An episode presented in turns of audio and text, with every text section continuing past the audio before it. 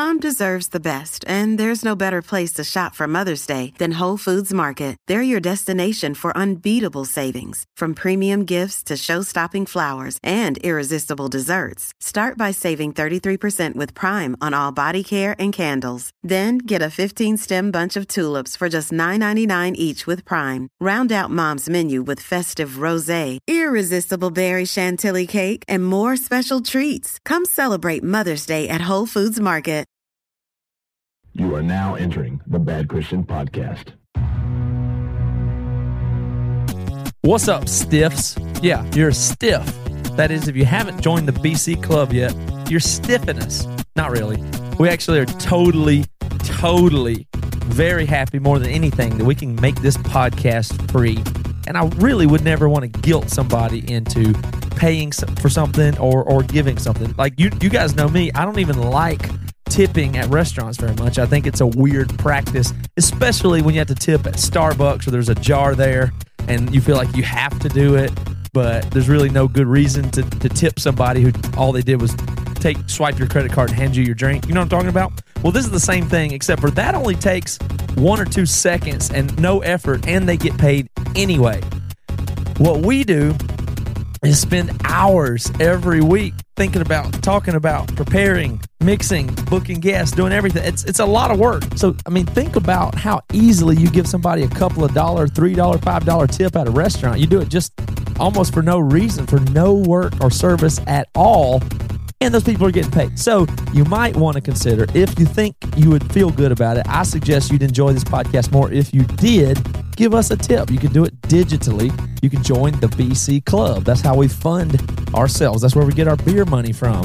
So go to badchristian.com forward slash contribute and consider giving us a tip. It's really not that big of a deal. Like I said, totally fine if you don't want to do it, but just do it. It's easy. And it's not just a tip. You'll actually be in the BC Club. You can hang out with us, talk to us on our Facebook group. And not only that, but you get some perks. There's t shirts, postcards, digital gifts, stuff like that. Badchristian.com forward slash contribute. Join it today.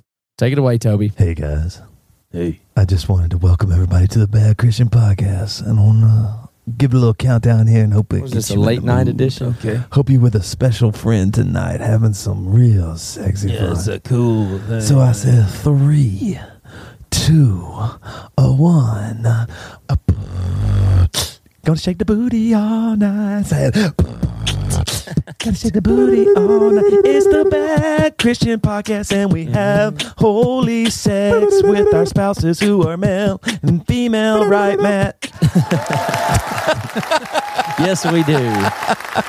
yes, we do. Welcome to the Bad Christian. What is this? Bad. This is the late night edition. Yeah, you know how it is. Sometimes you get in bed, curl up with that special someone wanting to listen to something nasty. Just you and your girl together, listen to something nasty. Hey, let the Matthew McConaughey get get out right now.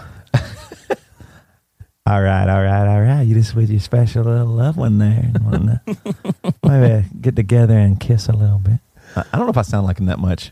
You know what's really funny? Murph. I, well, all, we, we, we, we, we drove all the way to Missouri, and my wife loves bro country now. She just listens to bro country, which is just like getting drunk on your farm, partying, music, whatever. She loves it. Um, you know, all the new stuff. But Luke there's a guy Bryan named and Luke that kind Bryan. of thing. Yeah. Yep. And I just, I, uh, and now I've just been singing like he, sang, he sings, just like, light it up, up, fill your cup up. Dust, kick the dust up. That's the name of the song. That's what's up, up. And it's just I cannot get that out of my mind. And every song now that I sing, no matter what it is, I start singing like this, and just uh, it's kind of nasally, and it just talks like this, and, and he just likes getting down on the farm. Sing so it. I, now I'm stuck that. that. Sing an I can't Emery stop song. sing- Sing an Emery song in that voice.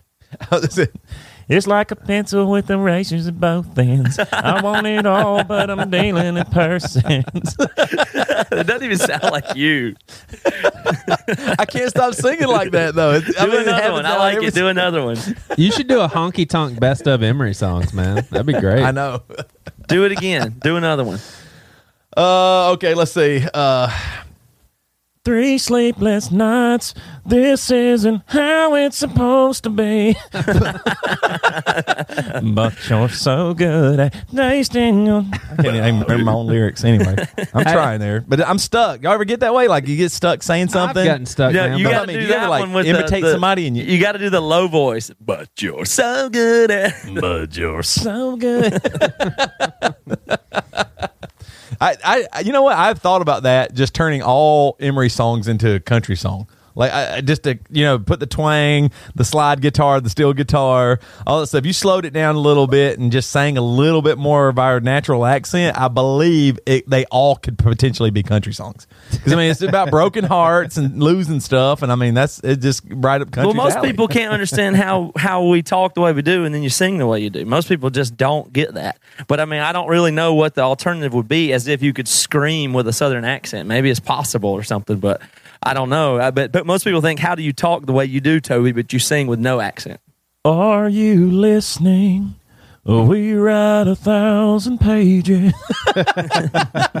They're turning on the floor. I could do it, man. I'm going to turn know. every Emery song into a country song. well, we'll be out on the road uh, next week, so I hope everybody remembers or is getting. If you want to hear that, maybe we'll do. A, let's do this. Let's at least do one of those on the VIP on the bus. How about that? All right. Let's let's do I at will definitely- least do one country song. It'll be exclusive for the VIP on the Emery tour bus on the tour we're doing with As Cities Burn. We'll figure out at least one country version and do that Maybe- on the bus. Yeah. All right. Well, hey, Maybe a Hang quarter on, Joey. one. I'm Hey, still I mean, talking. Don't interrupt me yet. hey, I'm gonna. sp- Joey, don't interrupt me yet. But seriously, we do hope people will come and, and check out our VIP and come see us on our upcoming tour. We'll be with As Cities Burn uh, all the way through the Southeast and the Southwest and West Coast. It's going to be huge. Yep. Go to emerymusic.com forward slash VIP and you can literally hang out with us on our tour bus. And the best part, Joey won't be there. So it'll be really nice. well, I want. I know you guys would be happy for me to speak up for the BC Club, and that is you guys need to record that country song so we can send it to you. That's a good idea. Clubbers. we'll do that. Uh, so we will get you guys Nice. y'all's little copy so y'all can see it wherever you're at. But hey, I wanted to let you guys know that uh, I started a band, and I'm pretty excited about You it. You started a band? Yeah, yeah, we've already got some really good recordings and stuff. Um, but I'm hoping that I can work out. What a did you do with, in the uh, band? Bad Christian. Uh, I sing. You sing in a band. I can't. I sing, and here's the really awesome part. When do is- you have time to do this? Oh man, you know what? When you dedicate your first two your hours, passion. when you dedicate the first two hours of your life every day to the Bible reading and prayer, He multiplies your Uh, time. He uh. multiplies it. so, so anyway, the cool thing about being a singer to this band that I name uh, Chef Anaya is is that Chef Anaya. Yeah. Because like your, your your favorite artist is Chef Boyardee. so Chef chef, had to be the word. Food had to be. So anyway, the nasalness does not come out when I'm singing. That's Really? the beautiful part. Like when I sing, the nasally doesn't come out. Well, that's Matt, what I was saying about Toby. you, it's like uh, his accent isn't there in his normal singing voice. So, yeah. Right, right. Uh, let me play. Let So me this play. sounds like a total just baritone, nice, low, pretty voice, no nasal. yeah, okay, well, I let's try it. Let's I- hear it. You guys confirm this one way or the other, but I don't think the nasally is in there. So, Matt, I want you to uh, let me play this real quick. I'm gonna push play. Oh, I like it so far.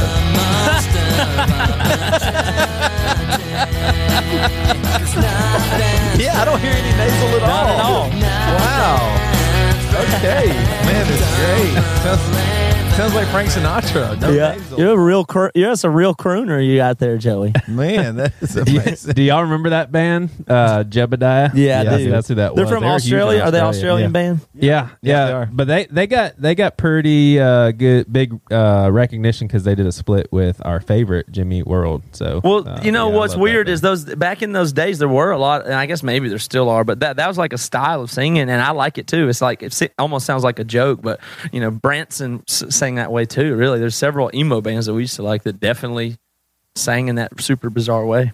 At least it's got Oh, I character, Well, I guess. Sometimes singing nasally is a little bit easier, especially you know what I mean. Yeah. Like you, if you if you mm-hmm. kind of go there, you don't have to push on your vocal cords as much, and it just is easy. But Joey, I guess you you talk like this all the time. No, I don't. What does it sound? What does it feel like to talk like this all I the time? I don't talk like that. It must be Alright, pretty tell her easy. good night. I love you. It's, it's a lot easier. Good I night, can- kids. Actually, now that you mention, I think I'm just going to talk talking this way. It is, it is a lot less calories burned. Yeah, I like it. Yeah, uh, I want to hear, guys. That was that was our pastor's sermon. I just want to close Yeah. today just saying thank you for being here today. The Lord loves you, and it's just. Uh, speaking of our church and my good friend Joey sitting right here, this Sunday, a couple, Joey and I, a few people, Whoa, whoa, whoa, whoa, whoa, whoa. a few people couldn't show up for the setup and breakdown. We, we, we were our church is a mobile campus. So, uh, Come on, you're loving your life right now. You got you got the joy. Did you order? You ordered your pizzas. I'm not You lounging. them. I'm not lounging. Every day, every day at this time, I know when I see Joey. Joey normally has depression, you know, sometimes, but every day at this time, I know he's ordered pizzas because he's smiling. He knows the pizzas are coming. He has joy. He's looking forward to the ten pizzas. Did you know I had to bring up to my psychiatrist, the psychiatrist? Hey man, I got your pizzas here. Holy shit, it's Neil. Neil, we're, we're in a different place. How did you get? Dude, I've been trying to find you guys for years. It felt, felt like a year I ain't seen it. Dude, your voice kind of sounds a little more country now. Let's take these damn pizzas, man. Shit, All right, dude. Here, Joey, you gonna you gonna pay him or what? take the damn pizza. What the hell's wrong with y'all? I like seeing you, but I got the job to do. Damn. You sound so wet, dude. You sound so country now. Anyway, all right, here you go. All right. All right, see ya. hey, Bitch. did hey, did you stiff him? Yeah, I didn't give him a tip. It's your pizza. You weren't gonna pay him. You're laughing at him. What? all right, hold on. I did, Steve. Hold- Neil, come back. Come back. You know what the hell y'all want now? What? I wanted him to come back to get mad at you for stiffing him. Matt, Matt, I was Go on, Neil. Leave us. Leave us. All right, shit. You, you guys are messed up. All right. Okay. Anyway, That's one of my favorite things. Now. you like Neil. You love Neil. He is a cool dude. Anyway, so I was Why? at setup. Next time Neil I comes, how- Joey, I'm I love sorry. how I'm Neil's sorry. not- Toby, thank you What? for t- dealing with Neil directly and I opening the door for him. Saying, Joey Joey just wanted to laugh at next Neil. time, will you Joey- talk Joey to wanted to Neil?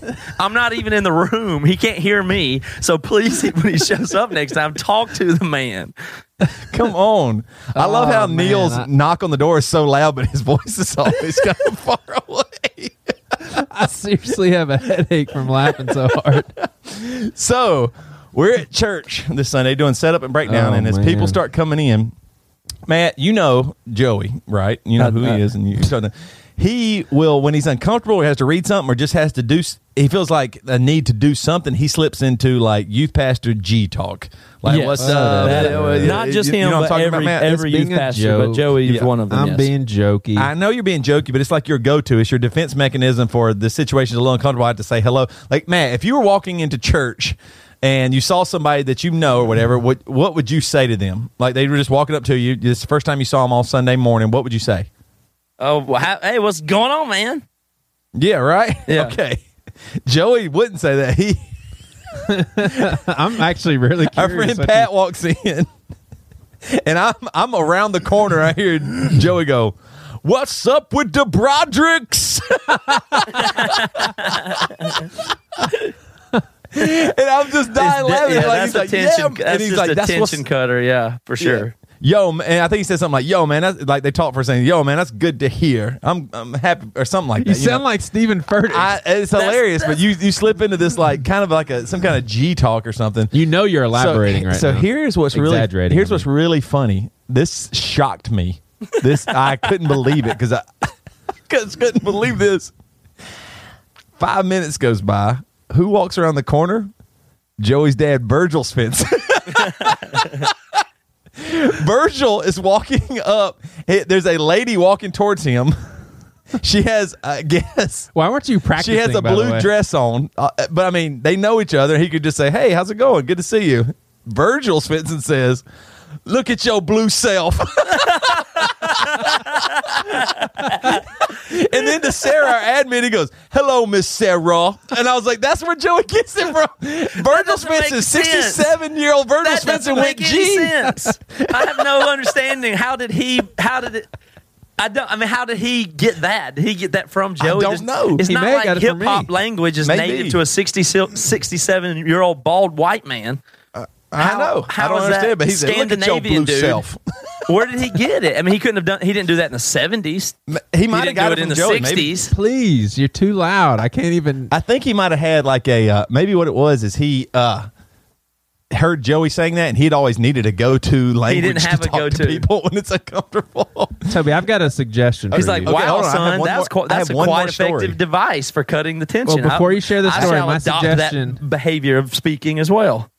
My suggestion is for Toby to whisper, and then that will be a Moving on. quiet talking. So then uh, this is this is when really just I I literally started laughing and I had to turn away because J- Matt, you know how sometimes Joey somebody's saying something serious even in our interviews and stuff like that and Joey's just thinking about the next thing and moves on even if they say something really serious.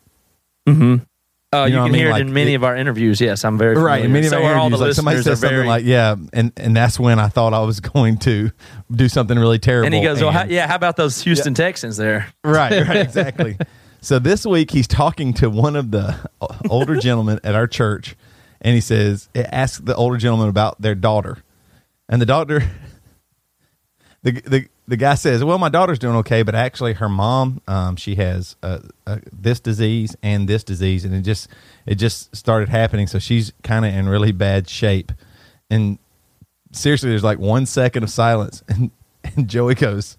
I really want to see that movie. And he points to a movie no, poster. Yes, I did. responded to No, him. yes, you did. You didn't yes, hear me did. respond. Uh, okay, whatever. I respond. promise you. Y- Your response was, "Yeah, man, that's really bad," or something like that. Hey, look at that movie, man. I really want to see that. I heard the reviews are really amazing. Toby, what did you do to follow Joey around with a notepad writing down funny stuff he did this week? or I just couldn't miss out. I couldn't believe. I mean, he was just talking about, yeah. He said, "No, my daughter's doing okay, but her mom actually has this, this, and this." And then, literally seconds later, I hear, "Man, I got to see that movie. It looks so good." Well, Dude, Terminator Genisys, look off the oh hook, oh my yo. gosh, Terminator Genisys! You heard about that? There's way more to that. Way Okay. more to that. Do Oh, you even want to know? No, I don't. Not if it's I know boring. what I heard. I know what I heard, and it was really, really funny. So that was just three instances where I'm just around Joey and his dad, and some unbelievable stuff. happened. All right, can we get to a, a, a thing that I, I kind of want to talk about here? Yeah, keep Or Matt. rolling. Yeah, that's what Keep we've rolling. been doing. Okay, well, Yeah, and wait, well, isn't that there's- what we've been doing for the last ten minutes? yeah, just stuff that I want to talk about today. Is, uh, yeah. Do you realize how much in the news? I see this literally. I, it, I believe for the last month or two, it's been almost like once a week that there are female teachers having sex with their male students. Mm-hmm. And I guess it's probably, I guess it obviously it's underage. Like some Yeah, there was a new one last really week, right? young, but but some of them are like 15, 16, 17 years old. Oh, And and so stop. In the first grade, Joey, my This, is, this isn't going to work. Go ahead, Toby. so um, I I just there is a real uh, first of all. I think just because we always say the internet's going to show everything, I guess this has probably been happening forever. But now that there's the internet and Yeah, people definitely. can post stuff and say, "Oh, I hooked up with this lady" or whatever, um, it's going to get more and more, and you're going to see it more and more. It's not like all of a sudden there's an epidemic of female teachers sleeping with their students. Probably Right. always has been. Oh, absolutely. and yeah. now it's just more seen or able. well, it might be a little bit So- more culturally now, but yes, most mostly Like it's, it's underreported. Well, first of all, it's be underreported in the past because nobody's going to believe. Right. No, fifteen year olds not going to go home and tell their parents and have them believe them, or and then if they did, they wouldn't tell the school and all that. So now that it's out, you hear more about it. Also, if that did happen in Louisiana, you wouldn't hear about it in Washington either. So both Right. of those factors, right? Yeah, totally. You know, So, so the big thing for me though is it is very clear that it is a double standard. Like, and, and I hate to even say this, maybe even for me, I don't really feel bad for the for the sixteen or seventeen year old boy who sleeps with potentially a really hot older woman. like that was my 16, 17 year old dream. Right. Right. Like seriously, like if, if if I was sixteen or seventeen and I got to do that, then my dream was fulfilled. Yeah. Like, that's what I I Definitely. thought. I mean, I had all these hormones just like most dudes, and was just going crazy. And to to have a older woman be interested in me would have been unreal. I would, of course, probably have done it. So the Lord kept me away from that for sure. But I mean, there is a real double standard about that is sexual molestation. Like Yeah. an older per, uh, an adult is taking advantage of a younger person, and there's a real double standard. Yeah. It is weird because if you look at it this way, what if you just told the story, like had you not led into it this way, but just simply, hey man, I'm just bummed and depressed today because I heard the following story. This teacher at so and so school had sex with a 16 year old. You know, the teacher was like mentoring them and hanging out with them, and then he eventually took advantage of the student. And that that was it. If you, if you left out the genders and you just told the story and you were Totally. envisioning in your mind what had happened, and it was a you would be envisioning a male sleeping with a female student or three of them. A lot of these cases, it's one teacher sleeps with two or three of the students. And if that was a guy teacher who was 20, let's say he was 27 years old and he slept with Yeah. two or three different 16 year old girls, then that would be that the, the crime, the penalty, the outrage, everything would be immensely more. And and it wouldn't matter whatsoever to you if if it was like, yeah, but those girls wanted it. Oh, That's like a dream for them to get to experience older man that had good looking pecs and he was strong and he taught. You know, that was. I mean, they they trust me. They loved it. I mean, that, this, that would this still be no me- excuse. I mean, you would go insane. Yeah, this is the same. And need to get a har- harsher penalty. So their penalties that they oh, get, Oh, for sure. they always get eighteen months or something if it's a female. Well, this falls into the same category. I remember a guy in college, and he was saying this stuff, and I just about wanted to bust his face in because he had sex with a lot of girls, and he was saying it in a braggy way, but then he would talk about the girls that he was with in a she's very slutty and oh she's so easy and talking very derogatory about that girl and yet making himself to be the man. And I think that's the same thing. I mean, that's uh, like society. They see loose girls as oh they're slutty, where they see guys that get around as oh yeah he's the man sort of thing. A ladies' That man or sucks, something. but that's just how culture. But that's my thing. Why is that? Why is that? What is that? Like I- because you wouldn't. I mean, you're right. It, it'd be way better for the guy if he was just considered a slut, Right. Because the if the if the or or you know sh- messed up or too sexual or whatever. Because Matt's right. The penalties for a 27 year old female sleeping with a 16 year old boy are less. It, Oh, it- way less. Unless it way less than if the gender was swapped. Yeah. I think there's a lot of reasons for it, and I think one huge one, and uh, this is gonna, I don't know, offend some, and so I do want to pre-qualify by saying I don't think that you can make a blanket statement about males nor females. There's always exceptions, just like there. Uh, I mean, we we know this, but I do think that generally males are wired up a certain way to be the pursuer, to be the one that uh, is driven with a higher sex drive. Uh, females are way more uh, tied to their emotions, so they can get way more uh, messed up by someone that sleeps with them and then moves on. So there really is more when you think of male and female, you think of predator prey. So it's hard not to still think of a young dude in more of the ag- aggressive even though i know the female teacher is the one that goes after the the little guy it's hard to remove that, that is pr- completely predatory point. though of the of the female. It just it has to be. Yeah yeah but if if we're talking about a 15 year old boy you know that it was it, it didn't take much pursuing so i th- i think if you take I the, don't know. I don't I mean like you said. You can say whatever you want about a general group, but how, you don't know how that applies in any way to an individual or individual situation. So I guess what I'm saying, you don't though, know that. is- you don't know that he was I- I all guess- into it. She might have, you know, talked him I into think- it, all that stuff. I think there is some valid merit to uh, society seeing it differently. I know that's horrible, but I, I guess uh, I'm maybe the asshole here that is chauvinistic. You actually think it is different.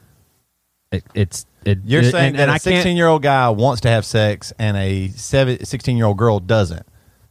See, that's what that that's the only thing I don't like about it is that would and that implies that the 27 year old man that sleeps with a 17 year old woman or 18 year old woman or whatever, um, right under say right under the age of consent or whatever, then that means he lured her. He's a predator. He's the bad guy, but the woman isn't. That's what M- Matt's kind of saying. I would is, almost argue the opposite She be the predator too. No, in fact, I'm going to say because it goes against societal norms, you can almost bet that a 30 year old, a 28 year old female trying to sleep with a teenage boy, that must be a damaged, hurt, individual. I'm not make, making fun of them. They they must be some, doing something that's Yeah. that's weird. That's that's not normal, and it is uh, clearly something predatory or or flawed in in that person.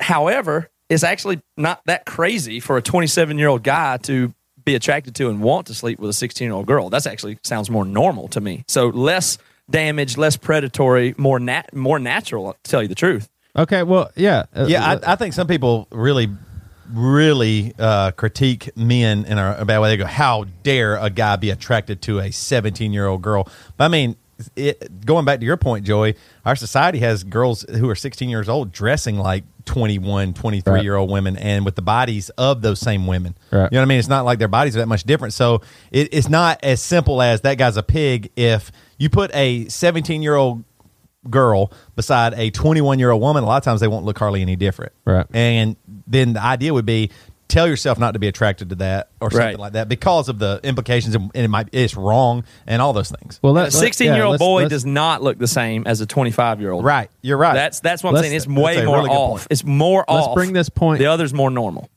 Let's bring this point home, Toby. You have uh, two girls and a boy. Yep. What's more devastating? Oh, yeah, right. Your girl coming Yeah. home and saying, That's "I a good point. teacher," or your boy coming Oh. home saying, "I mean, you, You- you, you would have a be clear- yeah, upset yeah, about yeah. either one, but Totally. you'd be devastated about your daughter." Totally, but but I think Matt makes a good point. It's very interesting that somebody would put themselves in a position of power over people that they might potentially be attracted to. They might not even realize. I don't that that that's weird Like at all. these- I think teachers, it's the but- most common No, thing on earth. that's what I'm saying. Like it, it, it, it just shows you that you, they people are doing that intentionally to to con- use power. Though Yeah. to get to get themselves in a power position to where they can use people. well, they find themselves regardless. into that I mean, role. it- Female just- stuff is really- way underreported. I'm telling you, watch and check your babysitters. Don't go, oh, it's just a girl, it's fine. No, creep women find their way into childcare, and you're going to see more Yeah. of it. Pay attention. Are you talking That's about like uh, molesters? absolutely Yeah. tons of it. Oh, You'll yeah. see it It's more and more happen and more more. and more. And- there are plenty of women in their 20s and 30s who abuse children sexually. Plenty of them. Yeah. And guess what And- and industry they're in? Oh, totally. And to back up Matt's point, though, I, we I would want to be clear in saying I bet a lot of these people have been have experienced some form of abuse themselves. Oh, of course, And so yeah. then they play that out and project that on. Yeah, to absolutely. Their, their next the person they're preying upon. But I, I just So think it just- overall, I was thinking about that though, too. I saw that story. I just think the equality thing is really interesting. I just think it's a, a compelling topic to think through because inevitably we're on a road to more and more uh, gender equality and as, as well as all the other stuff going on. So f- pay attention to it. It's really, it's kind of the most interesting stuff in, it's some of the most interesting stuff because stuff's going to change. Like, do you know my wife works she has a good job and and you know it's like it's cool i'm i'm excited for my daughter to be born in this time she's a, a mixed race little girl and so this is the best time she could ever be born in all of history like take her back 50 years she'd be a weirdo and and a female at that. Take her back a couple hundred any time in history it'd be way worse. Like i'm excited for her and to live in a time where who knows? I mean she can do whatever and that's neat because i never even thought of that much until now. But i'm telling you so many interesting things and one of them i was thinking about is uh, maternity leave is weird. Like the one where women don't get as good of jobs or make 80 cents on the dollar or have the glass ceiling or whatever they say. I'm telling you that here, here's something i think is going to have to happen there and i'm not being a jerk or silly. I'm making a real point. I believe that you got to start giving paternity leave. I believe that's where we got to go. If there was paternity paid paternity leave equal to maternity leave that's what i need as a dad. That's what uh, moms need and i think that will be actually help females gain equality in the workplace. Because th- that way the boss because I, I swear like bridget we had a baby she took a bunch of time off and was paid and we're going to hopefully have another baby and she'll take more time off and if i'm a boss i'm thinking well, if all things being equal, I'd rather hire a man because they have to cover for her and do all this weird stuff, and it's not as good when she's gone. So, if the men had paternity leave too, then you could actually choose equality. I think men Yeah. deserve paternity leave. I'm not. That's not because I'm a, a, a male, uh, you know, anti-feminist. I'm saying make it equal. Let's do it. Let's really figure out how to do that. I actually think that's a pretty good idea. I- didn't think of it that way, but you're right. It would level the playing field for a, a female who at some point would maybe is, is choosing or wants to get pregnant. that wouldn't be held against them because even if you're a No. guy, now the the big the big things go to. Then what does that look like? Do you, would they say would you have to be married or you don't have to be married? Like what if you just knock up somebody? You know, like Whatever. you went partying one night and all that stuff. You get you get to I- leave. Well, benefits for the most part are all voluntary by the company. They're not so much mandated, and the best companies will do it first before the government tells them they have to do it. You'll see Right. that, I'm sure. But it, you ha- it's inevitable conclusion of equality. That's all I'm saying. I don't know how it works out, but of course, it'd be for married or non-married. If you're going to have a kid and you're with it, your your company will want to take care of you, and you got to give you the paternity leave. Make it equal. Well, the the the big thing that is immediately the big pushback will be every woman who has ever had a child will immediately push back and go, "Yeah, the dude doesn't do anything anyway." Well, I'm trying to help them. The paternity leave will be the, the paternity leave will be Hunting him sitting there playing video games, watching ESPN. It's not like the dad's going to get paternity Yep. leave and start changing diapers and cleaning and washing dishes and all that stuff. That's that's Well, not a dude. It's equality. that would that'd almost be a slap in the face. Like if I got paternity leave and Jess is feeding the baby all the stuff, I'm just sitting there watching ESPN. She's like, "Screw Look. you! You get this? You, Look, all if- you did was inseminate me, and now you get time off of work." if Bridget can get a couple of more raises, if Bridget can get a couple of more raises, and then my career falls through inevitably, which it inevitably will. it's headed that way. then- it's a train wreck. Think then- about it. All then, you had then to she'll have to enough get to afford. uh, then she'll have enough. We'll have enough money to afford like a full time nanny. You know what I mean? And then I'll be. I'll just stay at home and I'll get a nanny. That would be amazing. That's So what ri- that's what get- reverse couples do. That's what rich other couples do. And nobody, I would be a bum. People would think I was the biggest loser in the world if I had a house cleaner, a nanny, and Bridget worked, and I did not. That's what I would be the biggest bum in the world.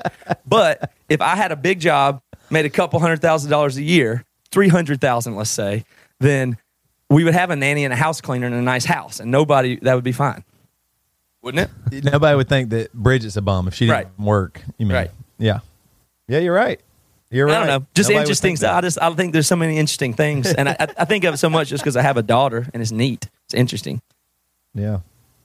I agree. I did want to say one last thing about teachers hooking up with boys, though. I do believe it's a lie that there is no lasting effects. I think that Oh, does. That 16 year old boy that ends up having sex with a older woman. I've known dudes that maybe not a teacher, maybe a teacher, but you know I don't want to go into details. But also with like a married woman, an older married woman, and that affected them for a while. Still Oh, does. Like yeah, can you imagine? Feel regret and sh- maybe they shouldn't have done that and this and this and that and that. So it's not like the guy has sex and it's only just high fives. There, No. There's some lasting stuff there. No, here's sure. the here's how that exactly that plays out. I would imagine is you think you that's crazy. You might even like it at the time, but I you would not be able to handle that as a 16 year old thinking that. So now your identity is going to become sex guy, master at sex. So what are you going to do next? And I mean, you- you, know, you, your your Yeah. self image is is is damaged. You're most likely going to be a very promiscuous uh, teenager and adult from that point on, no matter what. But now there's a bunch of dudes listening right now going, "Yeah, but I just I would take that. Yep. I would take all the Fair shame enough. and humiliation just to hook up with Miss Jensen." Fair So, enough. Miss. Jensen. anyway, all right. Well, let's bring on our guest. We have a very, very more sexual male guest here from the female point of view, right? No, this Shaunti is Shaunti. Yep. Nope. Shaunti. Yeah, I- right. Shaunti. Feldhahn. That, I know Joey said it, but we have Shaunti Feldhahn on, and uh, we are excited to have her. She and Craig Gross have written a book together, Yeah. and it's about men and sex and their visual nature. And uh, I'm kind of excited. It sounds like she kind of gets our back a little bit. You know, girls just go, "Oh, you got a dirty male mind. This is terrible."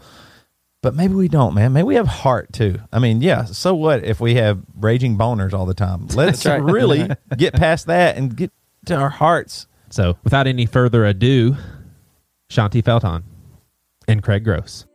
Today's music sponsors are our buddies Artifex Pereo. And man, did they put on a hell of a live show? Yes, they do. So don't miss it when they come through your area. Let's check out a track from their latest record called Liable for Tragedy.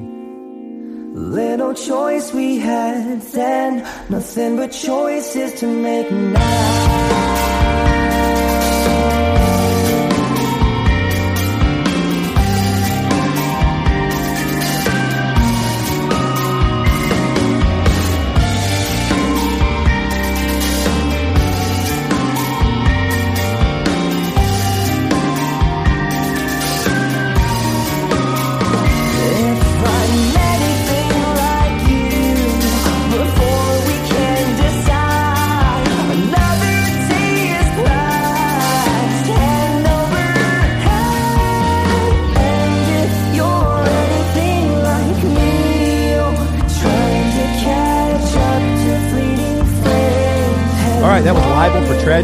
Artifex Pereo.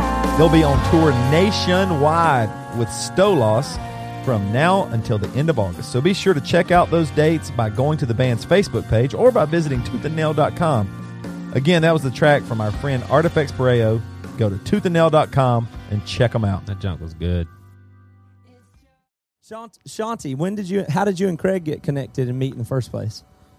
Well, actually, it was interesting because um, we had both worked with a literary agent named Esther Fedorkevich, and uh, she had seen Craig speak, and she had read my book for women only, and uh, came came up to him and said, "Okay, we really need to have a book that deals with this whole issue of what it means that men are visual."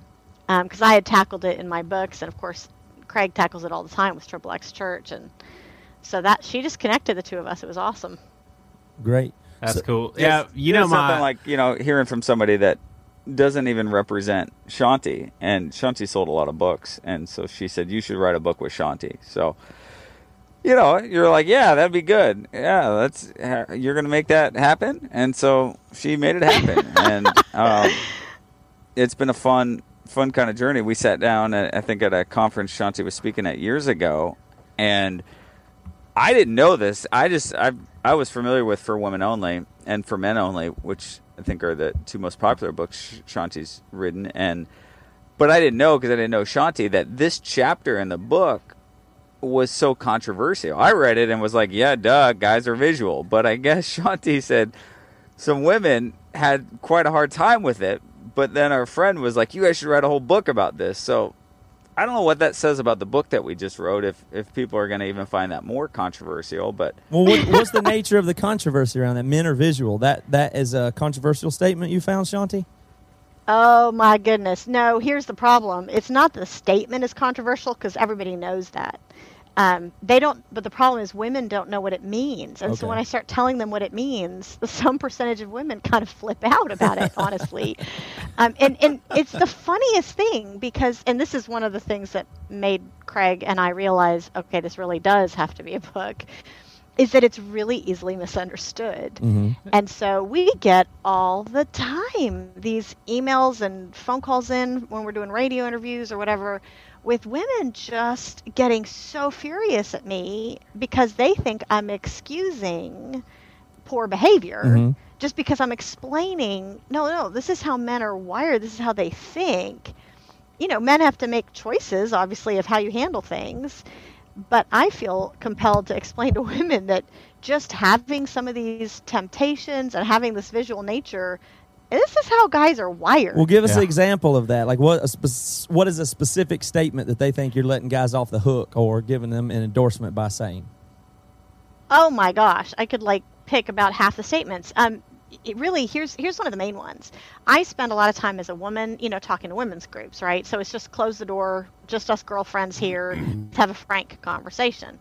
And when we have that kind of frank conversation, one of the things I explain when I explain that men are visual is that men, honorable men, don't really want to be having these temptations to kind of look over here or this woman is dressed in a way that is like an eye magnet and he wants to honor God in his thought life. He wants to, you know, honor the other woman. He wants to honor his wife. And so I say, you know, gals, we need to take responsibility that this has some implications for how we present ourselves and the type of stuff we choose to wear. Well, you would think that I'd suggested going back to communism or something because I mean, it's it's just unbelievable the the reaction that we get from some women who say the equivalent of me saying, "Girls, we need to take responsibility for how we dress." A lot of women apparently think that that means by definition I'm saying it's our fault Uh as women. It's not his responsibility, it's our responsibility. And the message of the book is actually it's both. We both have a responsibility here. We can't we can't avoid it. Yeah, it's crazy. Like I uh, was listening to or, or watching the little promo video about your book, and I, I know this sounds super cheesy, but it's actually pretty touching as a dude that struggles in this area and a, a guy that knows other guys obviously that struggle in this area and just seeing that constant struggle and to have an advocate of the opposite sex that really and truly cares. Like it's, I, I'm sitting there and I'm like, man, that's really, really cool and, and sort of a touching way. And I was to ask you about, uh, you know, whether that was unpopular with the ladies and you've already answered that. But let me, let me ask you this. Do you think, do you think that sometimes your explanations of how men operate does let them off the hook in their minds? You mean in the men's minds, lets men off the hook? Yeah, do you think that they could listen to you and be like, "Oh, cool. So it this this is a struggle and that's okay. I can just let loose." Yeah, and I have to be real careful about that. It's one of the reasons why I was so glad that when Esther brought this up and connected me and Craig together, that I had Craig on the guy's side because I am so used to talking just to women about this, mm-hmm. Yeah. where where I have an, a built-in excuse. We're not talking about what the guys should do; they have their own responsibility. But ladies, this is a book for you that talks about what you should do, and I've been saying that for years with For Women Only, and now Through a Man's Eyes. But you're right to the extent that a guy is listening in on what I'm telling the women, it, he could take that as like, yeah, okay, cool, you know, I can do whatever, and that's uh, that's the the downside of you know just speaking to one group is that other people could hear the wrong thing, which is why I'm glad that Craig is over there doing what he's doing um, to help the guys to say no, there there really is two sides here, and Yeah. and what I tell the women, to be quite honest, I mean, what I tell the the women is again, we both we both have responsibilities here, and the problem has been, I personally think, is we have done a lot of hammering of men, mm-hmm. especially in the church community. We we talk about this all the time. Men know what their responsibilities are. They may not always do it, but they know what their responsibilities are. And I don't think that we've been necessarily quite as direct with the women. So you're because it really critical needs of to be a that woman with the saying men. it. The critical Say of it the, again? You're critical of the approach to just constantly hammer on men and just make them grow up No. or whatever that is. Or you like? Or I think not? we need both. Mhm. I, I totally think we need both. You can't have it be one sided. And I think to some degree it has been a bit one sided. Do you think we should be harder Now, when you on talk women? about a, a, wom- a woman's responsibility, I, I kind of wanted to go in that a little bit further. How far can you take that? Like, uh, like, are you saying that? Just, just to clarify, like, how how far should should all women be dressed like Muslim women or something? Would that be better? uh, you, you know what I mean? I know that's a little bit far reaching, but what? How far do you take it? Hey, listen, just just to clarify that first, of most sort of importantly, we're we're not saying that there's some sort of rule. Obviously, I mean, Yeah. it's what we talk about throughout the book is ultimately it's a matter of the heart, right? Where my job is to try to open women's eyes because I can promise all of you men who are on this with me that I know you don't necessarily believe me, but I'm going to tell you a very true statement, which is if you're at, for example, a church and you see a woman who's dressed with the cleavage down to there or she's got the tight pants or whatever and you're like i just want to concentrate on what the the preacher is saying or i just want to worship and four rows in front of me you know there's this eye magnet or whatever i can almost guarantee you with like and this is probably about 90% or more that i can almost guarantee you that that woman has absolutely no clue Yeah. Mm-hmm. what you're thinking and that she would never ever want to cause a brother to stumble she would never want to have to put that kind of stumbling block in anybody's way she just doesn't realize and so my job and Craig's job in the book is to open women's eyes so that they really understand what you guys see every day Yeah. and so that they understand some of the wiring. And then there's no need for a rule really because it's more of a matter of whoa, I just didn't know and then the heart takes over hopefully and they'll make the adjustments that they would have wanted to make had they known that all along. You said um, one thing in in the book. Uh, I don't know if I'm getting the quote perfect, but it says we need to have, and you're speaking to women. We need to have our eyes open to this. We need to know what to do and understand it, basically in regards to how men work. And then you said women need to be a safe place, or they need to be safe. What what what does it mean for a let's say specifically a wife to be a safe place for her husband in this area of struggle? Well, listen, Craig can speak to this too because one of the things he we talk about in the book that he feels pretty passionately about is how you know making sure that a, a wife is approachable, and this is what I tell women, but I'll be curious to hear what he says. Um, what I tell women from a woman's side is that truly most men wish that they could talk to their wife about this if they knew that she would understand and not freak out. Mm-hmm. Yeah. And and that honestly, we it's interesting. One of the very first TV interviews we mm-hmm. did on the book, the TV producer confessed he hadn't had a chance to read the whole book. You know, doing the usual producer thing, just had dipped into it a little bit, and he said, "I'll confess privately, I don't want my wife to read this." And I said, "Really? How how come?" And he said, "Because sh- there's no way she'd understand. She's gonna she would freak out. It would just make it so much more difficult. There's just no way." And I said, "Okay, well, let me ask a question. If if you knew that your wife would actually understand, that she would have some sort of compassion, that she would get it, you know, whatever your choices or actions were, she would understand what comes behind it. Would you then want her to know? Would you want her to be able to talk about it with you? And he looked at me like I was nuts and said, Yeah, of course. and I said, That's the point is is honestly is for us as women to be able to understand this enough that we can have that sense of compassion that we don't freak out um, and that a guy feels able and craig you you have a whole thing in the book about what a woman can do right Yeah, and that's the part where you know it's tough. Like, guys, you you know you could probably relate when your wife's reading some book. Um, there's a lot of stuff out there that um, we didn't want this book to be. You know, where it's sitting on her nightstand, and you're like, you know, how to deal with your husband's porn problem, or how to deal with your husband. You know, like you'd kind of cringe, going, "Gosh, my wife's reading this book about me." Um, we didn't want that. We didn't want this to be, um, you know, a book like that in any way. And so I, I think to me, I tried to go out of my way to say I might be crazy here. I don't. I don't think I am. But guys, you want your wives to read this book because Shaunti says things that she doesn't just make up. I mean, she's a researcher, and there's proven facts here.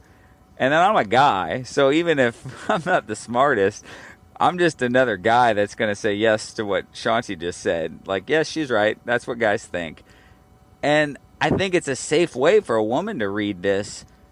And maybe if a guy's had a tough time explaining this, I think between Shaunti and I, we've done a better job of maybe trying to explain what you haven't been able to. And mm-hmm. so, I don't know. I put in the book like be, because Shaunti and I were going back and forth, like, well, how do we approach this topic? Like, we don't want women reading this book without their men knowing this. And so I even wrote a letter inside the book that said, "Hey, my name's Craig. Your wife's reading this book, and it's okay." And we actually think this is a good thing that she's interested in finding out more about you. And I think that's the whole purpose here. Like, gosh, God's wired us a certain way. It's not a bad thing.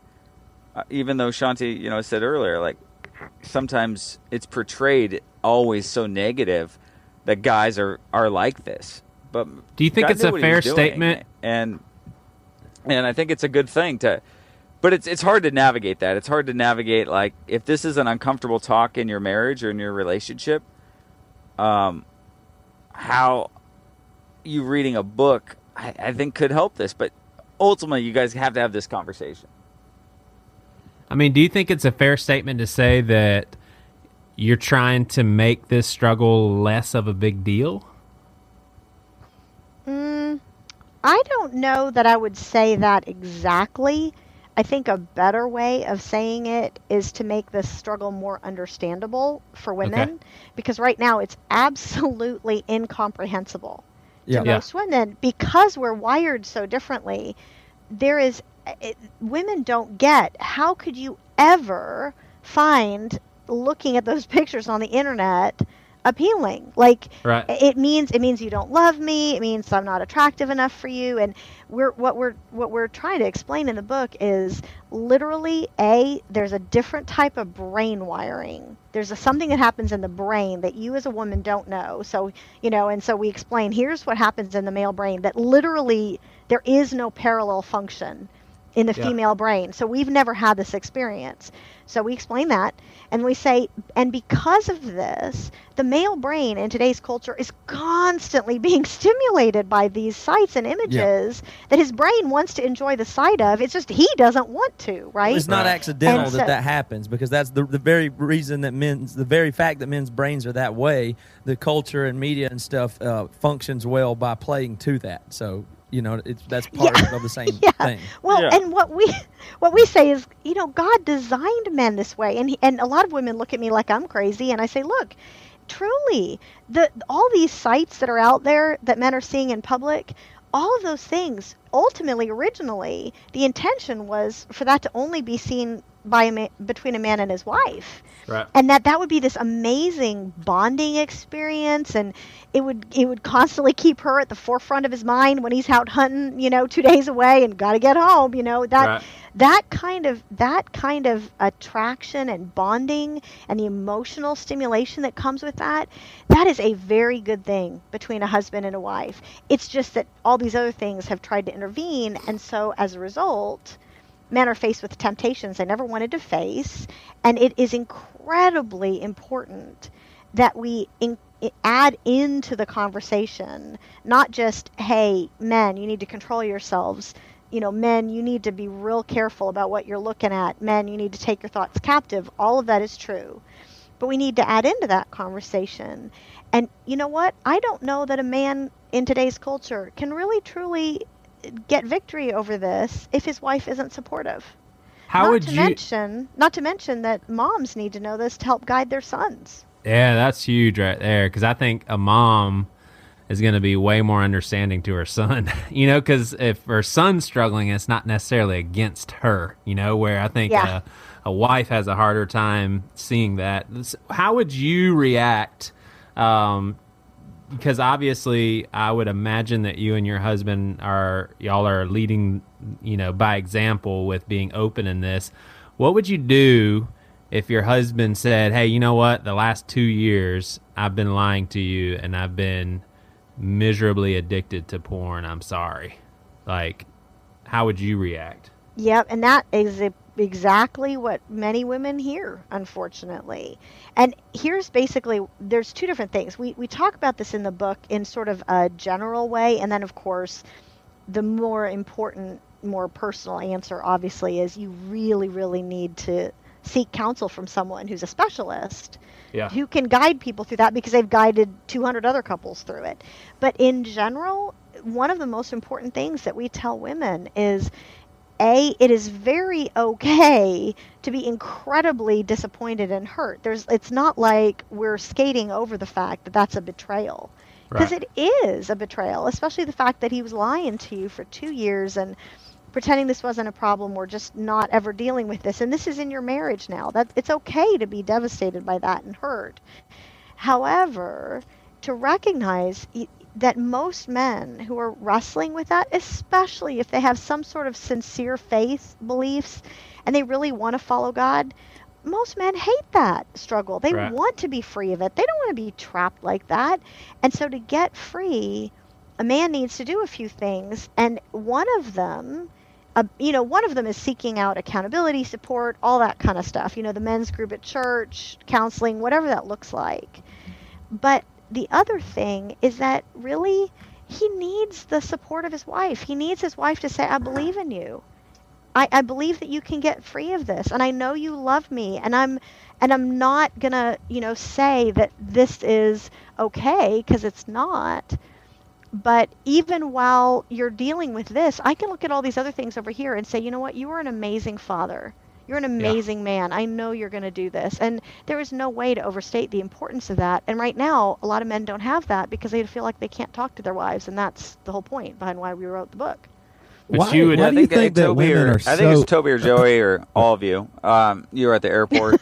Just for you guys saying, man, you're aware of that. You mention it. I'm not pretending your wife's listening to all your podcasts because if your wives are like mine, they probably don't want to listen to you all the time. But you're you're actually saying that out loud, like, wow, there's a girl walk by or there's a struggle here. And I think that idea for so many men, you know, a girl could walk right by you in front of your wife, and it's like, there'll just be silence. Like, let's just pretend we didn't see her and she was wearing, she was falling out of her top. Y'all ever get that thing where you see a, a girl, like a girl walks in front of you and your wife, and then and then she might be sexual looking or, or dressed immodestly, and then your wife Sexual wife, looking. yeah, well, I don't know. You know, I didn't want to say slutty is what I thought That- about saying. I just didn't want to say. Yeah, look at a that sexual girl. looking person over there.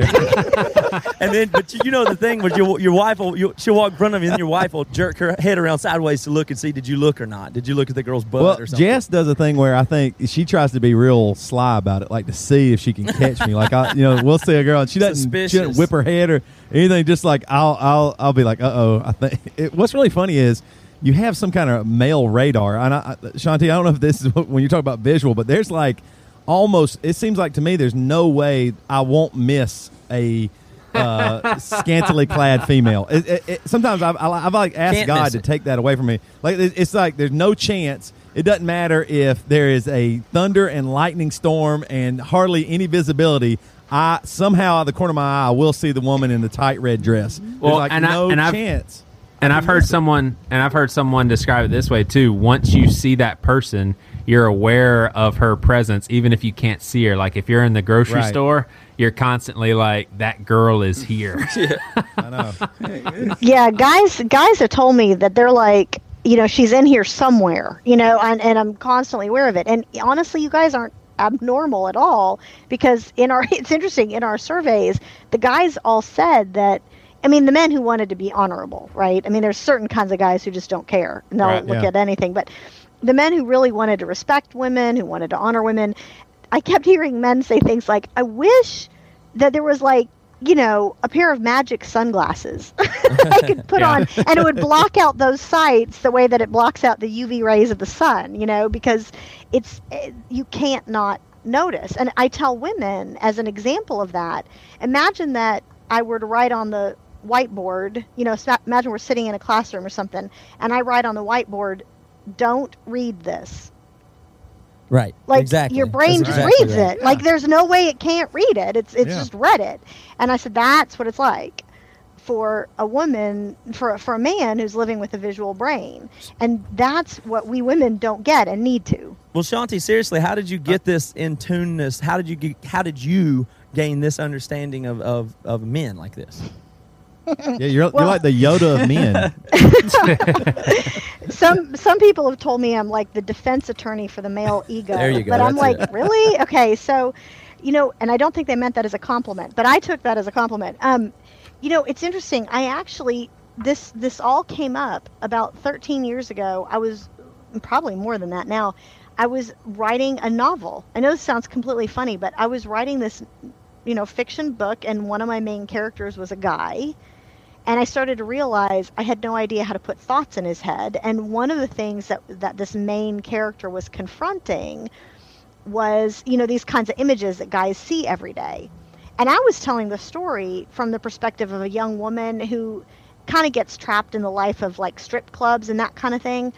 And I just wanted to show the internal thoughts of a guy who's around this young woman, even when she's trying to be appropriate, but she's giving off this kind of vibe and she's dressing in that way. Mm-hmm. And so I started asking guys, you know, what would you be thinking if this was you in this situation? Just standing here talking to this woman who's dressed in this, you know, particular way. Yeah. You know, low cut top or something.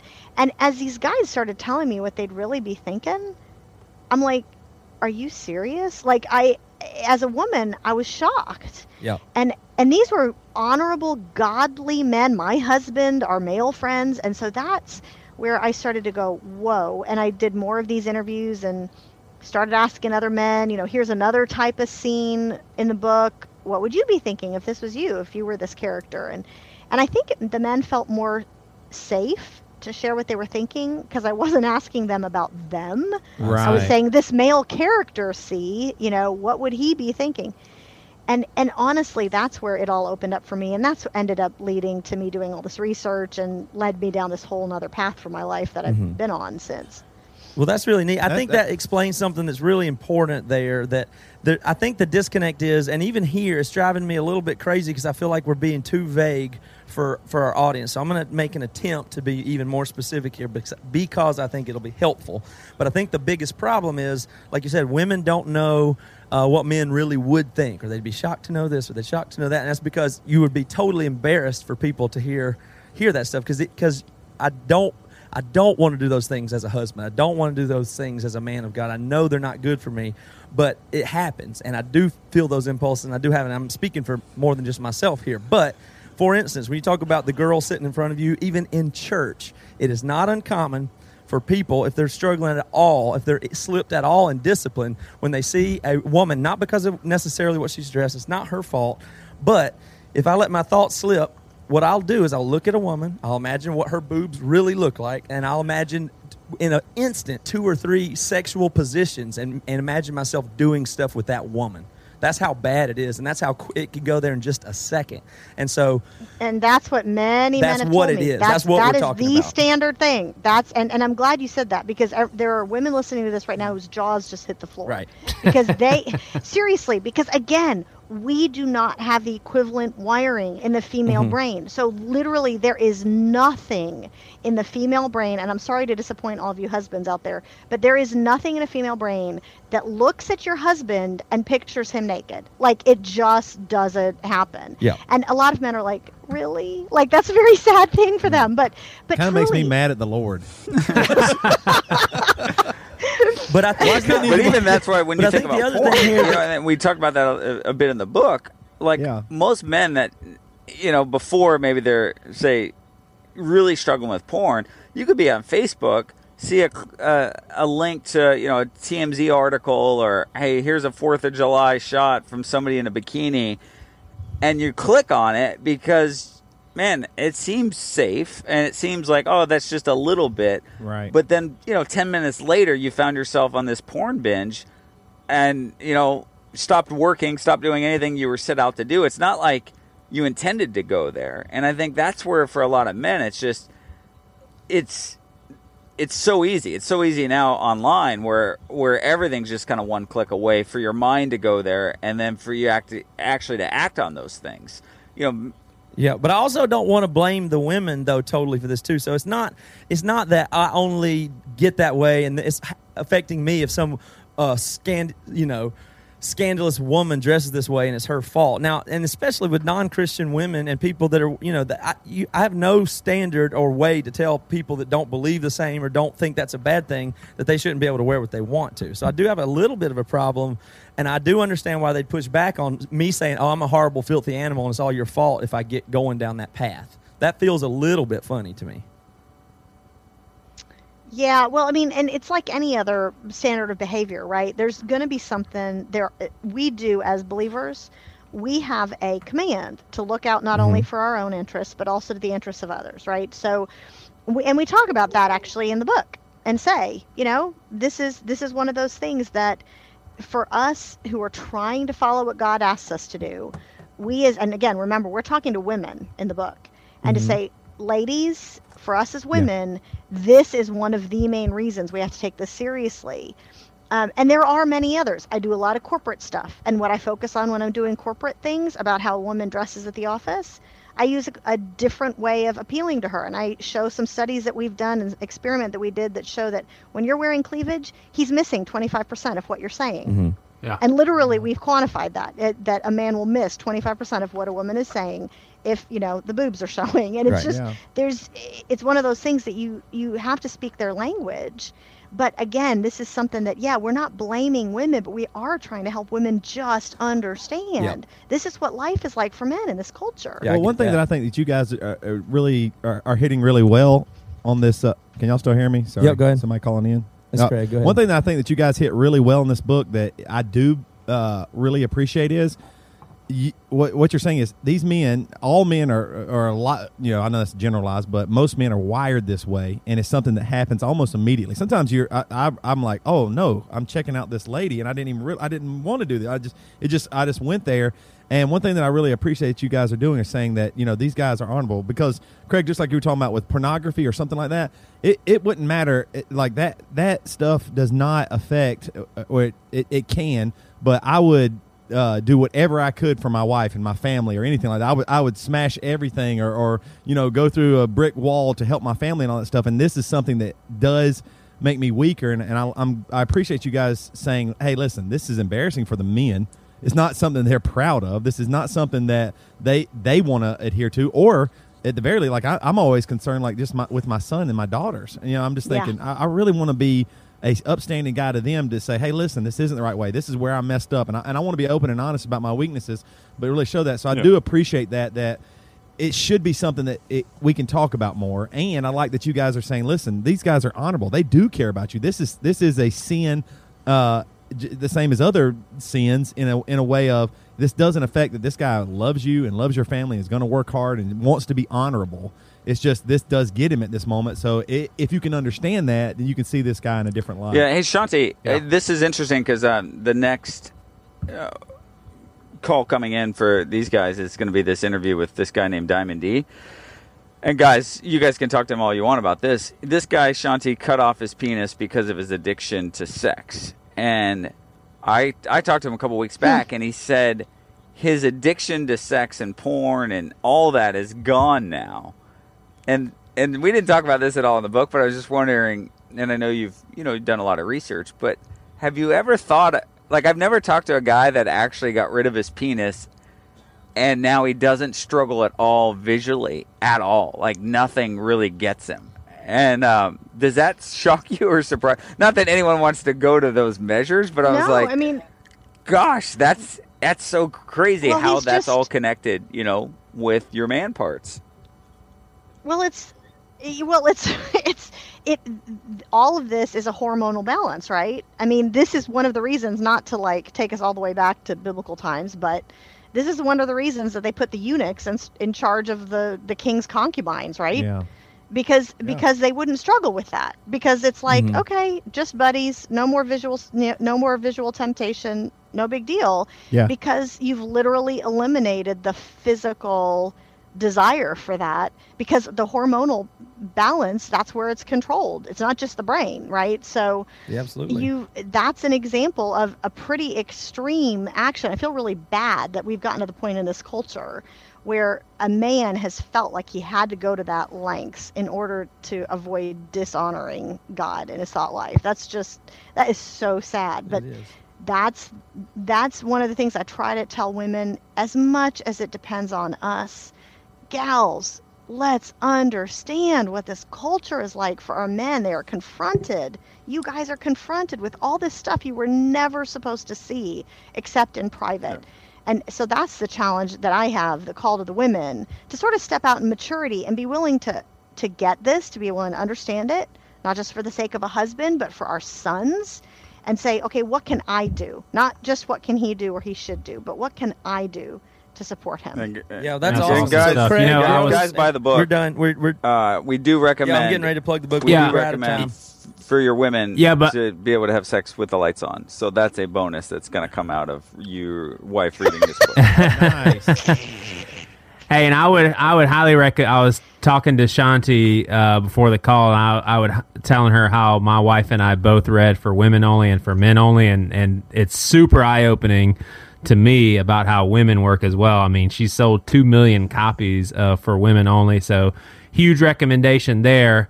Uh, where can they get this newest book, um, Shaunti? Is it available now on Amazon and Kindle and yeah, all that? The, the website for it is menarevisual.com. And yeah, any, menarevisual.com. any, any store.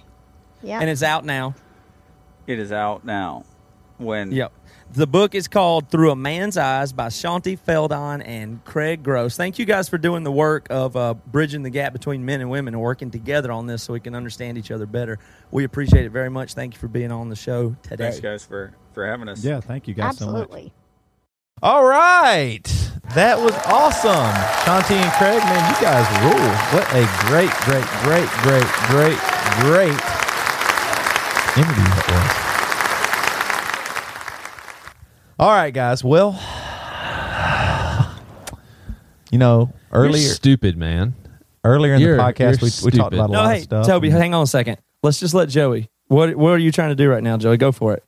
yeah, go Okay. ahead. Take it. Take listen. it away. Joey. This is you're under the spotlight.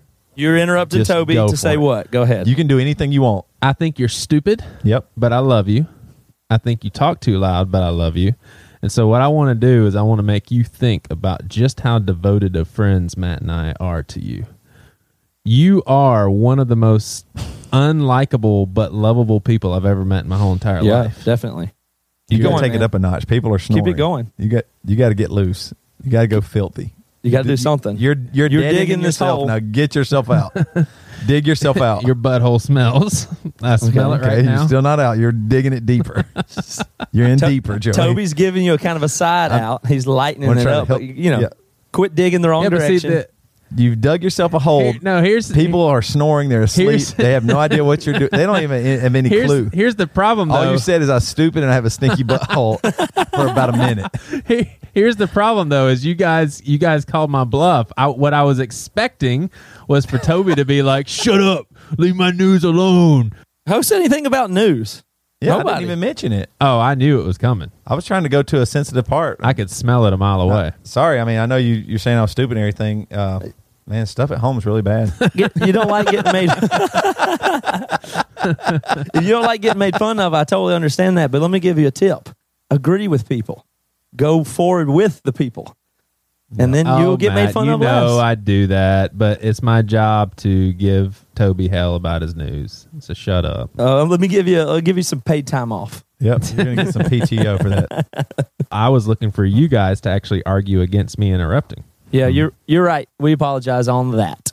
Thanks, Matt. I, Thank apo- you. I, ser- I, sincerely, I sincerely apologize. I did want to say though that I meant every word I said when I was like talking bad about you. That I can't apologize for that because I don't apologize for the truth. Speaking of truth,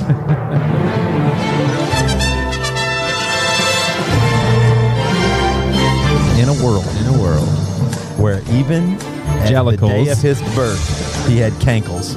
My name is Toby Morrell, and this is the damn news. You got anything you want to say? I got a lot I want to say. Okay. Go ahead.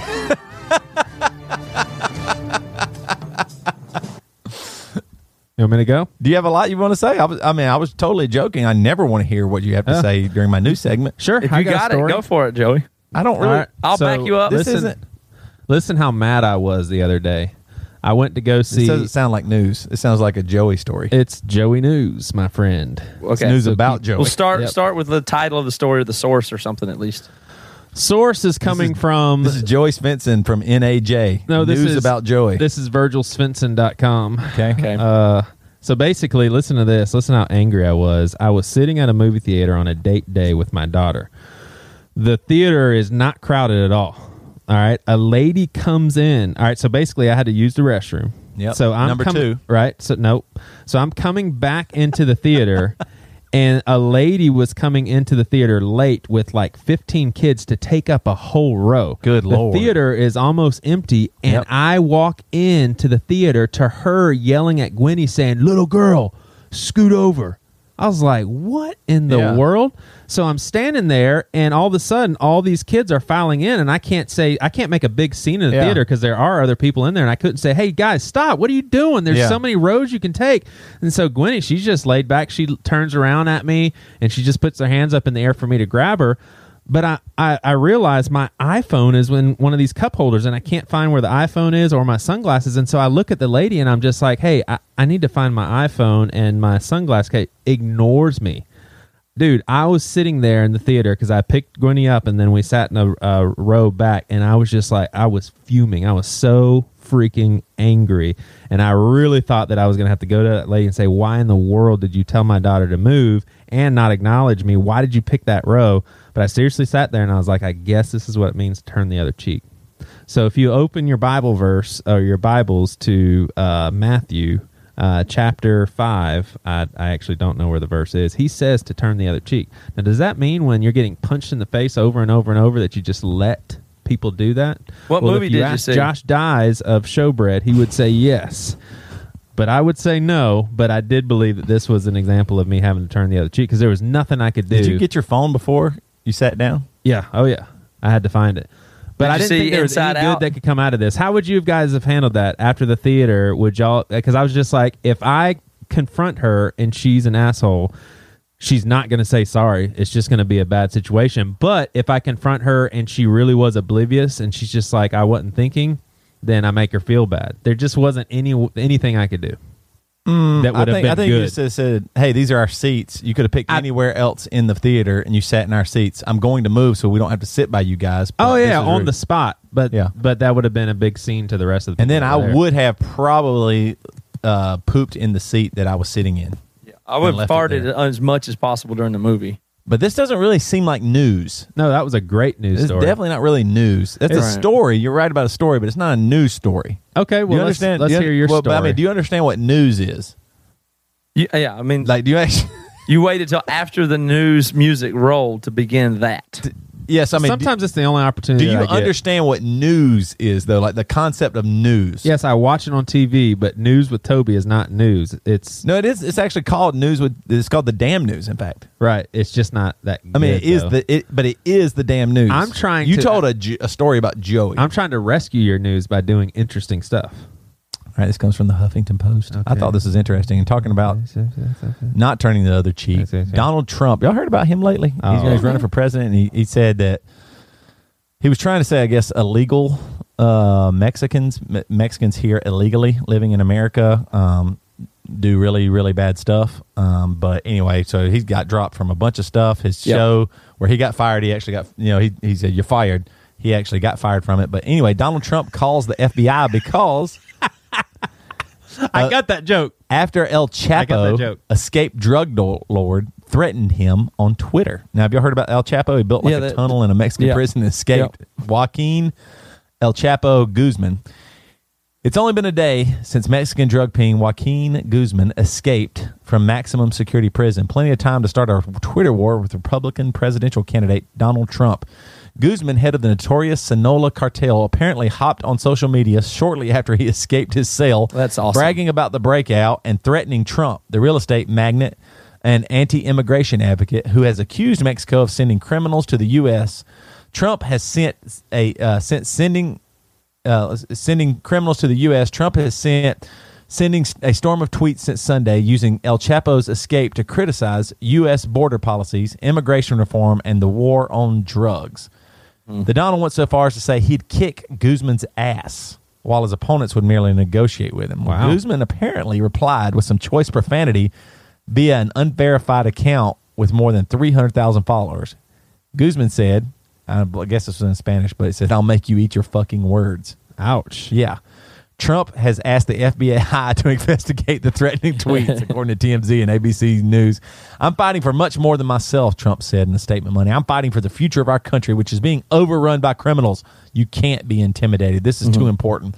But it sounds like he immediately, you know, was very scared and called the FBI. Like, I mean, that, I mean, and I think you should be. I think he's doing the right thing. But he talked big, but then you just go get a giant organization, you know, the Federal Bureau of Investigation to get your back. But I mean, you think he should be scared? I mean, this guy escaped prison they- like by an intricate tunnel system Yeah. that was created. It, it helps, I believe some people probably even helped him make it. But um, I mean, that's crazy. Like, and this guy has the balls to get out of jail and start going, "Yeah, I'm out," and start tweeting immediately. This is interesting. Now let This let me let me try to make a uh, let me try to tie this up. Let's see if I can help bridge the the last thing on the podcast with the current thing, and that is I see a parallel to this with Joey's movie story. You're welcome, Joey. Okay. And the turn the other cheek, maybe whatever you want to do. Now here here's the thing that stupid lady in the row in front of Joey is a lot like your Donald Trump.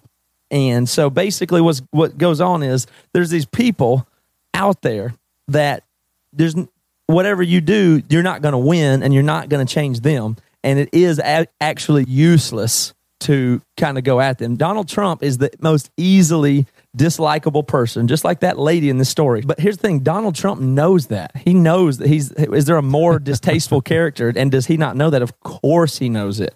And if anything, Donald Trump uses this to say that this helps him out. It helps him make his point even further. So on one hand, yes, he's probably scared of a drug lord in a sense that that lady is not at all scared of that bald Scandinavian pastor behind her. However, it's not going to do it's not going to do anything at all. And and so when you if if Joey were to confront that lady, she would probably just get nasty, and then Joey would have to just be nasty. It wouldn't do anything anyway. So I don't see ever the point of engaging a, a person that is already prepared to be nasty that you're just not going to get any benefit out of e- either way. It probably works to Donald Trump's totally to his helped him if anything to, to get called out, make his point, and get more publicity. So I don't think it's any different. I don't think you need to correct people in traffic. I don't think you need to correct people in public because you don't have anything to do with it. They're just going to get ugly, reinforce their side, and you're not going to get anything out of it. That's what I think. Yeah.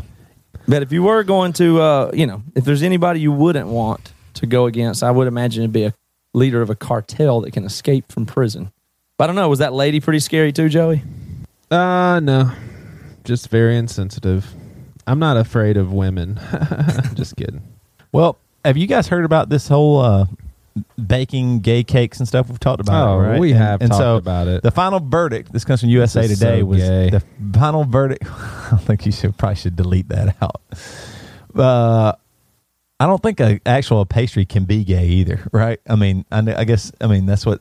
Anyway, final verdict just announced for Oregon bakery owners who refused to serve the lesbian couple. They actually the verdict is in, and Sweet Cakes by Melissa, owned by Aaron and Melissa Klein of Gresham, Oregon, has been ordered to pay one hundred thirty-five thousand dollars Whoa. uh, to Rachel Cryer and Laurel Bowman, a lesbian couple who were denied a cake by the bakery due to their sexual orientation. This wraps up the controversial case, which first began in 2013 under the Oregon anti-discrimination they laws. start a GoFundMe to make The- this money? Yeah, actually. Are you The- serious? The bakery will. Definitely. Well, I'll, t- I'll explain that a little bit more. But um, the bakery will have to pay for emotional damages caused to Cryer and Bowman.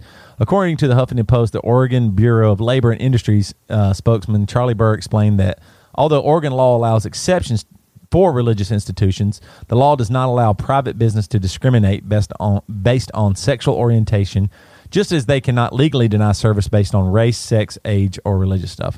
So it just it goes on, and they've been uh, basically the um, the couple says that they they there's a big giant list of all the things that they've gone through, um, like just emotionally they've been scarred, and it's really terrible. So this couple, because they didn't get a cake made for them, now um, are going to get one hundred thirty five thousand dollars, right?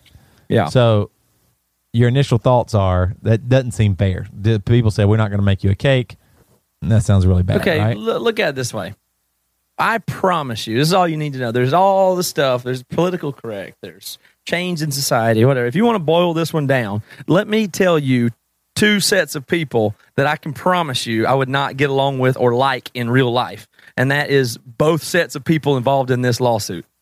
That's all you need to know, as far as I'm concerned, is any that would the people that would deny them the cake and make that big stand and do all that, well, that's that's silly. Those people are way too absurd and self important and, and all that. They don't sound like people that I would like or get along with. And then a couple, I don't care what your what group you belong to that would want to take something like this that far into court and try to get all that money, they'd sound like a real drag of people too. So this is just to me a case of two uh, stubborn, ugly acting parties that won't that can't that aren't normal humans in the first place. But so Matt, I, you're not I'm gonna say up for it- Christian No. I'm not standing up for it. Has nothing to do with either group. It's just two stubborn people and a news story and a, a weird thing. It's just a, it's just like a standoff or any ego fight or something. I mean, it's just you know annoying people on both sides. Individuals, Well, not groups, not groups of people, not bakers, not gay people. Two sets of annoying people here. That's all this is. You wouldn't do that. Yeah. You wouldn't do that Yeah. on either side. And you would tell either one of them to knock it off, idiot, if they were your friend. On either side. Wouldn't you not? What? No, I agree. I agree. And I, I here's Well, let me add a little bit more to the story. okay. So my friend Josh Lark from high school uh, posted this. It's a, a addictinginfo.org, and here's what's really interesting.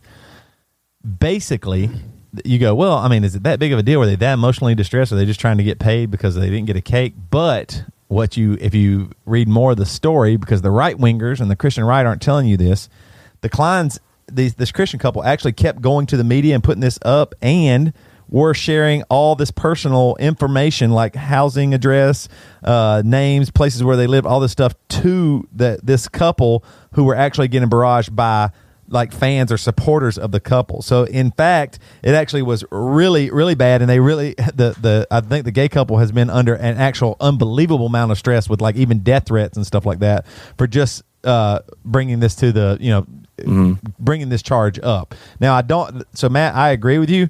It seems so easy to go, oh man, I have to make a cake for something I don't believe in in my religion. I'm the good guy, but honestly, they're not. I think that this No, couple has put it- put it up and up and up. So they actually did an or- uh, original GoFundMe, but GoFundMe said we can't do that since this is an actual crime that they committed. They they they're not raising money to help pay off the debt. Wow. So another uh, another site did do it, and uh, I'm not going to re- report the name of it, but they are raising some money, and they they I think they made it two hundred and something thousand dollars. Yeah. So they were able to do that and keep going, but it's not like uh, the gay couple. It, uh, was just the worst people in the world, and just got. They actually have been going through some serious trauma as well. Well, I feel I feel bad for them, given any feel bad for hardship that was It put on silly. them.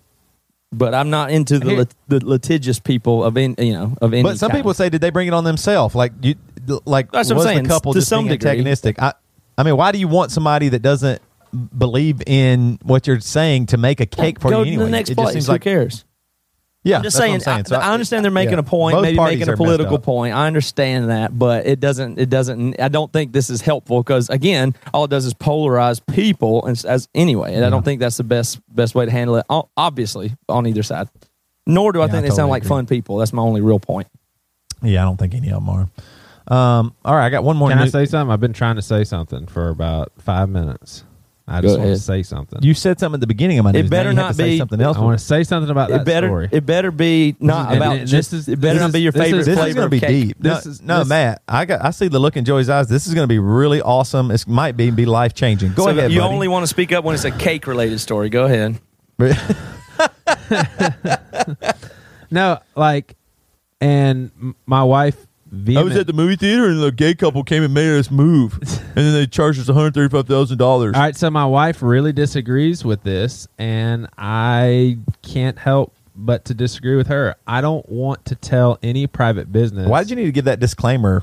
Because I think it's interesting that we go head to head on this. Like, mm, I, it's- Okay. it, I mean, because we can't be any. I mean, more to only extreme. you and her. Go ahead. Why'd you just breathe weird? You went I mean, the only person this story is interesting to you is to you and your wife Priscilla. no, no. That's I not mean, true. America is not. that's not the true. world is not interested. That's not now. I- Now I know how it feels to be interrupted. I'm sorry for. All I'm the times glad I've that lady interrupted made you and your daughter move on date day. um, I'm father of the year, by the way. So I don't Oh, man, want we missed anybody to that. tell a private business to to you have to serve certain people. Now, I don't like the fact that they wouldn't serve this gay couple. Hello. Oh, oh, Hey man, I I got a cake here for Joe. it's Neil.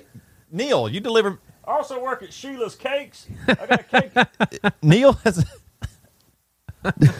Did Where you gonna Neil go just bring erotic gay cake for Joey? Neil, what does the cake say? oh, it says something about big and fat, but I love to have sex. What in the world?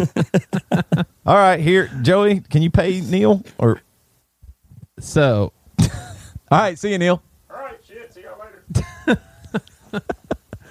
go ahead. I don't even want to talk anymore. Winter is Good coming. Lord. Go ahead, tell your story about the disagreement that you and your wife have. You don't think a private you don't think a private business should be told what they can and can't do. So if you don't want to serve black people, screw them. Exactly, and that business will eventually fall apart because the world is smarter. So I don't like people being uh, treated that way. I don't like that gay couple being treated that way. But I don't want our country to turn to a place where, hey, you have to run your business a certain way. Let the business fall apart. No one is going to want to say, "Oh, I'll support a business that doesn't serve a gay couple." Are you kidding me? Like the the business won't make it. Let them do what they want to do. Yeah, I mean the pushback there would be just let the South do what they're going to do before the Civil War or something, and what that could be. So I don't know. There there could be some pushback to that. Uh, winter is coming, Matt. I thought this was kind of really interesting. We've we've talked about you know a little bit of we hadn't really gone into global warming and do we believe in it? That would be a good topic, I think. But Let me guess. Um, you're a Christian. You don't believe in it, and who knows?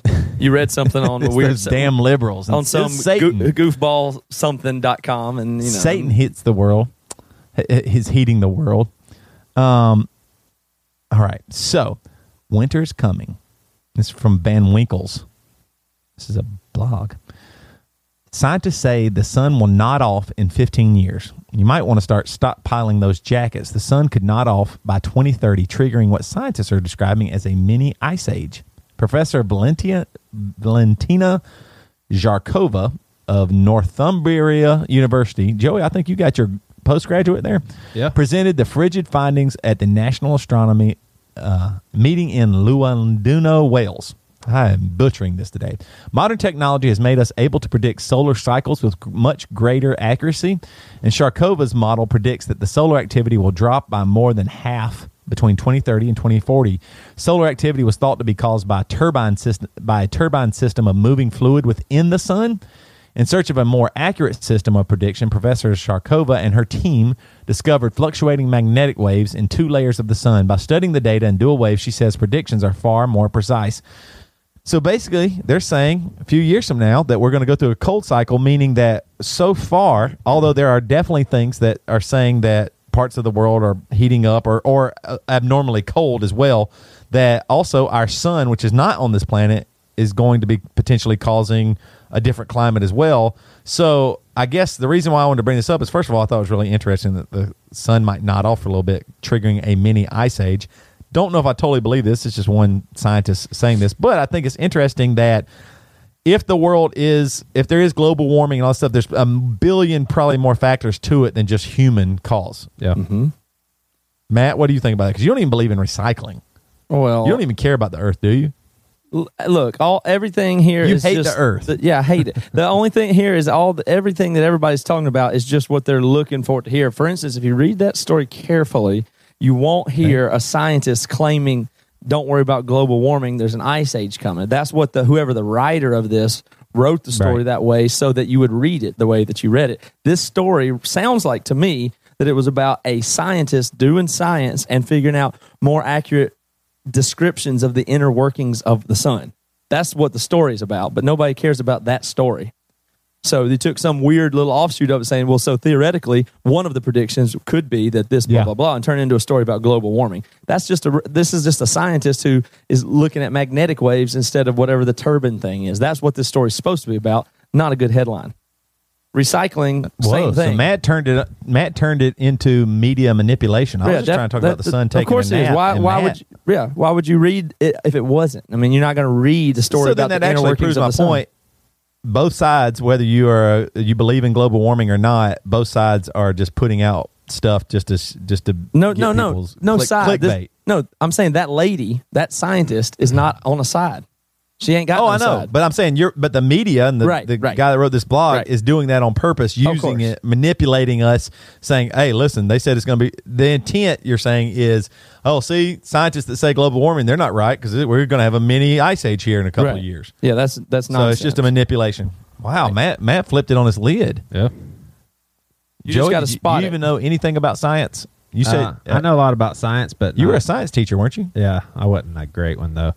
Uh, I don't Well, know a lot glad about our tax dollars went to that. don't know a lot about global warming. No, but What you do know, I was a math teacher and I had to teach a science class or two. Well, the thing I know is that the sun basically uh, sends us photons, and uh, you know there was one photon that checked into a hotel and asked if if it needed any help with his luggage, and he said, "No, I'm traveling light." That's the damn news with Toby Morrell. Hope y'all enjoyed it. I certainly did today. Thank you. I went, off, I went off on four news stories today. Very I went good. off. I'm going to turn over a new leaf and I'm going to be an encourager to you. You've said that a million news- times. News story. I let you today lead off in your lead. if at your lead first you story. don't succeed, try, try. Your again. lead news story was about Joey Svendsen. No, that wa- hey, that wasn't my. Oh, I'm prepared to bring the news. I just wanted to share a story. But during the felt news, time- I don't care about your news. But now, oh, wait, wait, now wait, would be a perfect. I love your news. Now would be I a love your perfect time for that story. All right. Anyway, the BC Club. Do you have another story where a woman kicked your ass and made you and Yeah, made when's you the like a bitch in front of your daughter? and made you When's the next time you get humiliated by a woman and children? All right, so the BC Club, we love you guys and thank you for supporting, even if you're supporting a subpar news. But Toby is getting better. So thank you for not giving up on him nor on this podcast. And that is Shannon Lau. Shannon. Lau. Okay, well, I might as well just go hip hop, yo. Tanya Mota. Oh, no. Mark Hildbrandt, Matt Cheatham, Michelle Belleville, Jordan Clark, my hip hop boy, Josiah Lair, Justin Bird, Isaac M. Bicko. That's the best name of the hour. Isaac. Isaac M. Bicko. Jack Collins, Jacob Allen, Dave and Jess Tatzinko. Tatzinko. That's cool too. David Johnson, Davin Carlson, and Ellie Hall. Matt, why should more people join the BC Club at badchristian.com forward slash contribute? Oh, What's I'll tell your you why. Uh, one thing that we're doing why. that we've been spending a little bit of money on lately, uh, that I meant to say up top when we were talking about music and going on tour with As Cities Burn is Aaron Lunsford from As Cities Burn has a book that he wrote. He's a really good writer. He's been helping with our blog. And so we spent some money with some editors and manufacturing and art, and we're developing a book for him that we're going to release. And we're going to give away some of the chapters of it. We're going to give away some copies to some people in the BC Club. They're going to get it for free. Uh, and so we've been using some of that money to develop that and to try to figure out if we could help people like Aaron release uh, not only people that you know not just music that we like to help artists release and own, but also books, per- perhaps stuff like that. So just another little venture that probably won't pay off very much, but will be fun and will support art and creativity and people being able to do stuff themselves and give it away or possibly make a few dollars here and there. So thank you to the BC Club for supporting that and letting allowing us and me to spend a little time thinking through it and working on it. And uh, yeah, you can get a copy of it by just by joining the BC Club. It'll be free. So go to forward slash uh, badchristian.com forward slash contribute. Join today. Definitely. And we, uh, Matt and I talked last night. I can't make any promises, but we think a good plan uh, for the BC Club is maybe on a quarterly level. We've done this once, but we want to do it kind of on a regular basis is to record an extra podcast episode, uh, bring in maybe a wife or two and talk about some things, maybe a little more touchy, uh, just because it's, say, to a smaller crowd. We're not going to reveal our salaries, though. Um, I think Matt would want to, us to do that. You know what? I keep thinking about your story and how that woman. And here's what I would have. It's not about my story. It's about his story. It is about capital H. I, here's what I probably would have said. I want to hear it. I think I would have. I would have grabbed my daughter. I would have moved. And I would have said, "Hey, listen. Um, I think what you did was really rude, and you don't know me like that. So just letting you know, you better watch every one of these little motherfuckers because one of them's going to go missing, and you're going to go to jail." oh Lord, help us.